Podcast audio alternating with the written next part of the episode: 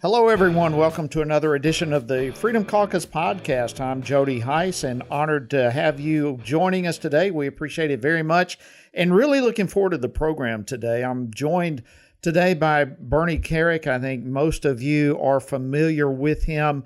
Uh, you've probably seen him on Fox News and a host of other networks recently. Bernie Kerik is a, ferny, uh, a former police officer. He's an Army veteran consultant and and uh, formerly the commissioner of the New York Police Department. Uh, he has been extremely vocal and visible when it comes to talking about the riots and all these type of things that have been taking place all across our country. So, Bernie, I want to thank you so much for joining us today. We deeply appreciate uh, you taking time to be with us today. Thank you. Well, listen, we have talked a lot about this a particular topic. Uh, but today I want us to dive in from your perspective as a law enforcement officer. Uh, but uh, before we actually jump into some questions, let me just give a little bit of statistics as to what we have seen in America over the last six months. We have had over 45 law enforcement officers who have been killed in the line of duty in 2020. That is up more than 50% from this same time last year.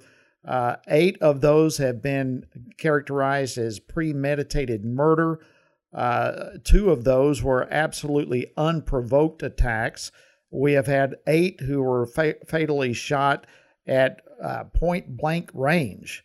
Uh, in addition to that, we've had over a billion dollars of damages to private businesses and public property during this time. Uh, murder is up over nearly 22% in 36 American cities. Nine out of 10 large cities in the U.S. Uh, have had more murders this year compared to last. I mean, it's just absolute insanity what is going on. So, with that backdrop, uh, Mr. Kerik, let me let me just ask you, just uh, from a general perspective, as a former police officer as a member of the law enforcement community. What it, what what's it like just to suit up every day, uh, leave your family, and go out as a police officer? I think it's important for people to, to just have a general perspective of life as a law enforcement officer. What's it like suiting up and going to work every day? Well, listen, you try not to think of the the negative outcomes that could come out of a, a bad day. Um, you know, in the New York City Police Department, you know, I oversaw the police department during uh, during and in the aftermath of 9/11. I had 23 cops that went to work that morning um, that anticipated going home that evening, and they did not. Um, over my 20 years in the NYPD, I have probably attended 50 uh, line of duty death funerals. Mm. Um, and I can tell you, not one of those cops anticipated uh, getting dressed for work, leaving his house or her house, and not coming back. That's always a possibility. But for the most part, men and women, every single day, go out and do a job that a lot of people just wouldn't have the courage to do. Um, and they do it um, not caring, uh, you know, who the recipients are of their service. In other words, when that 911 call comes in and there are shots fired or there's a robbery in progress or whatever the case may be, they don't ask, uh, you know, what's the religion of the victim? You know, what color are they? Hmm. Um, should I go or should I not go? They just go.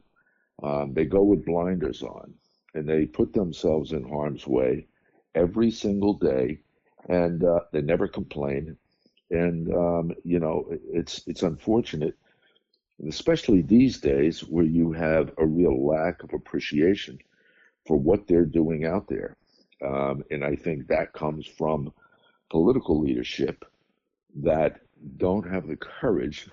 They just don't have the courage to stand up to these radical left-wing lunatics who are perpetrating, you know, false narratives about the police and villainizing the police and victimizing thugs. So it's uh, it's it's a really strange, weird time for somebody like me that's been doing this for 30, 35 years.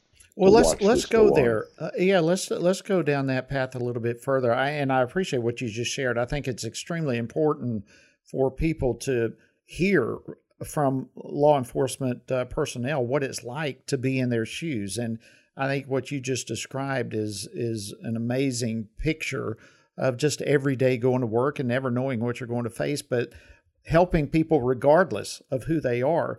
But as you just mentioned, these are different kind of days that we're facing. I've uh, murders of law enforcement up 50% uh, over this time last year. We still have three months to go. How do you reconcile this? I mean, you just referred to these uh, uh lunatic times that we're watching. Uh, have you ever seen anything like this in your years in law enforcement? Are these truly unprecedented times, or has this type of thing happened before? No, actually, it has happened before. It happened back in the 60s, 70s, and early 80s.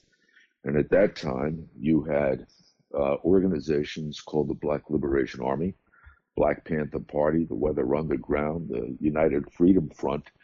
These were revolutionary groups and domestic terror groups in the United States that was responsible for dozens of police homicides, murders, executions, assassinations, um, dozens, hundreds of robberies and, and extremely violent crimes. Um, and, and that's how they funded their operations. But what's strange, and I think what a lot of your listeners would not, um, they just, they, they wouldn't put the two and two together. That's exactly what's going on today. And it's even closer than people would imagine because the funders and the, uh, the founders, I should say, of Black Lives Matter, the three women that created Black Lives Matter, they were basically inspired um, by a woman named Joanne Chesimard, who was the queen of the Black Liberation Army and a convicted cop killer. Um, they are, those three founders of Black Lives Matter, are admitted trained Marxists. Um, they believe in a revolution of the government of the United States. Um, their primary fundraiser for Black Lives Matter is a woman named Susan Rosenberg, who was convicted in 1984 or 85 of possessing some 700 pounds of explosives, was sentenced to 58 years in prison, and President Clinton pardoned her, commuted her sentence after 16 years in his last day in office, and let her out and she uh, she's another one. Not only possession of the uh, explosives that she had, but she was also involved in the Brinks Nyack robbery, in which two uh, cops were killed, and a Brinks guard was killed in 19, 1980, 1980, 81.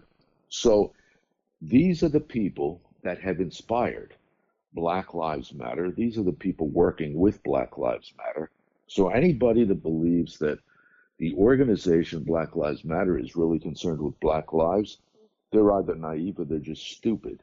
Uh, because if they really cared about Black Lives Matter, they'd be marching in Chicago or Baltimore, where there's systemic slaughter of black men and women on a daily basis.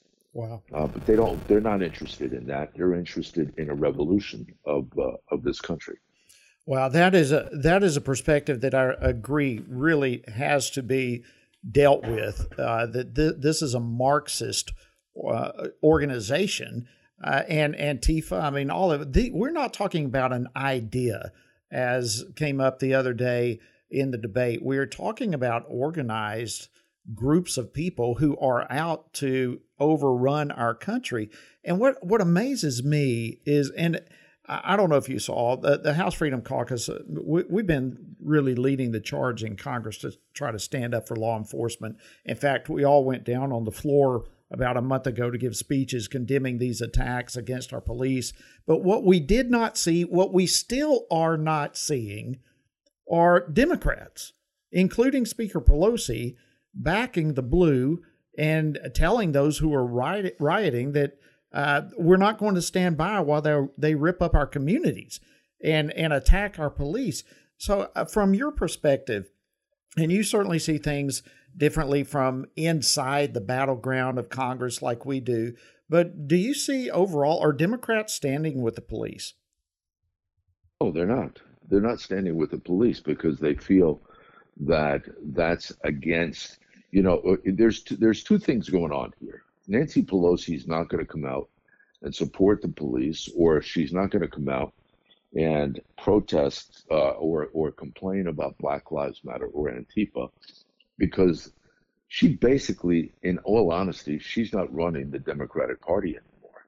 You have people like AOC and these point. young socialists. They're the ones pushing the agenda. They're the ones jazzing up Antifa.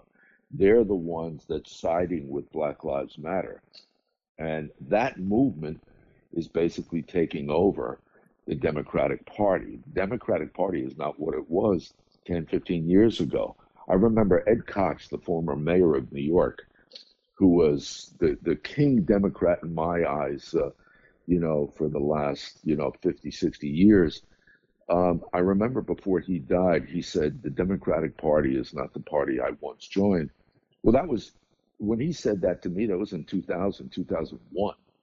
And, and now it's shifted so far to the left that it's completely off the rails. It's become a radical Marxist uh, revolutionary, uh, you know, group, if you will, uh, by a lot of people that uh, you yeah, you couldn't imagine that you would have Marxists, that you would have socialists and communists in in, in Congress. Yeah, it's unbelievable. Totally, uh, and I think one of the things that backs up exactly what you're saying is the fact that they're now. I mean, one of their big rallying cries is to defund the police. I mean, uh, we sit back and scratch our head and say, "Are you kidding me?" I mean, is that really a solution? Do you want to have to uh, de- have a society where we don't have police officers? I mean, wh- where does that kind of thing lead us? Where does that? What does that do to the uh, police community, law enforcement community, to hear these type of campaign slogans and outcries? And we're actually seeing some cities move in that direction. Well, listen, it's one thing to listen to it and hear it, and you know it's annoying and it's bothersome and it's it's you know stupid uh, from a police perspective because the cops know better. But the bottom line is, it's another thing when it's real, when they start really defunding, when they start really attacking the police budget. And I, I think the problem is the general public doesn't get, the, they don't understand. Um, you know, they hear this, they watch it on TV, it's a thing that doesn't concern them in their daily living in their house, so they're not focused on it as much. But the reality is, when you diminish the police budget, you cut back on their training, you cut back on their response time, you come back, uh, cut back on their resources, um, you cut back on overall manpower status. Um, well, guess what? That what whatever you may think here's the bottom line in, in, a, in a nutshell um, your violent crime is going to go up and your community is going to be less safe. That's mm-hmm. it. That, that's it. If you have to sum it up in a sentence or two, there's your there's the response to decreasing the funding for the police. And that's exactly what we're watching happen. Uh, the, the crime is going up, and, and communities and cities are less safe. Uh, there's no question. Now, l- let me just ask you that within this context, are are there um, any reforms that you see that need uh, to take place in police departments? I mean, uh, there's no question we have seen some bad bad actors, and granted, there are few, but nonetheless, they have been highlighted. Uh, are there are there some things that um, need to be done in terms of reform or education for our law enforcement community?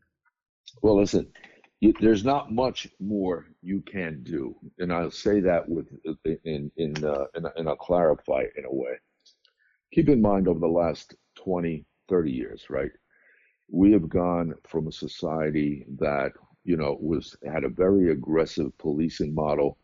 Um, cops were heavy-handed at times uh, many years ago we wanted to make sure that the cops were responsive uh, to crime, but not uh, heavily handed, um, didn't engage in physical use of force that was unnecessary, and did not engage in lethal force that was unnecessary. So over the last 20 or 30 years, what do we do? We give them an enormous amount of training, right? De-escalation training, verbal judo training. We give them all kind of non-lethal weapons, right? We give them ASP batons. We give them PR-24 batons. We give them a taser. We give them pepper ball. We give them mace. We give them everything under the sun so they don't have to go to their gun, right? It's not you're not going to escalate a situation where you're in a fistfight and then you shoot and kill the guy because you can't put handcuffs on him. Well, now the left wants to take all those things away. You'll notice over the last, I don't know, last three months, four months, there's been lawsuits and there's been orders by city council members, like in Portland and Seattle, where the city council has voted to take away all the non lethal weapons. Well, I, I don't know, you know, who comes up with this stuff and how they, they come up with it and why they do it. But the reality is, if you take away all the non lethal weapons and a cop goes out to make an arrest and he's trying to make that arrest and he's in a physical confrontation and he can't make that arrest and the guy's overpowering him, well, then he has no non lethal weapons other than his gun, right. which is a lethal weapon, and he has to use that. So the left is basically diminishing everything, every piece of progress that we've made over the last 20 or 30 years in de escalation. They're taking it away. And on top of that, their lunacy is emboldening the thugs. So you have people and communities out there, you have these extremely violent criminals who now believe that it's okay to attack a cop. It's okay to, you know, commit arson. It's okay to fight back, to resist arrest, to run over a police officer. That's what they believe. And they believe that because the city council and the mayors are telling them it. Wow. Well, Bernie, listen, I want to thank you. I know our time is running out. Uh, the the info that you have uh, brought to the discussion and to the table today is invaluable and the perspective from your expertise uh, in law enforcement. First of all, thank you for the incredible service that you have done and continue to do for our country. Uh, we all owe you and the entire law enforcement community an enormous debt of gratitude. And so, sir, thank you so much for your service. And secondly, thank you for joining us today on the Freedom Caucus podcast. Uh, we are deeply Thank grateful. Thank you. Well, friends, listen, I, I, I, can't believe it, but our time has expired. I want to thank you so much for joining us for another edition of the Freedom Caucus podcast. We always encourage you to subscribe on SoundCloud or whatever other uh, avenue you use to get your podcast. Also, be sure to follow us on Facebook and Twitter, YouTube, and so forth. As always, this is your host, Jody Hice. Thank you for joining us today. Hope you have a fantastic remainder of your day, and we'll see you next time right here on the Freedom Caucus podcast.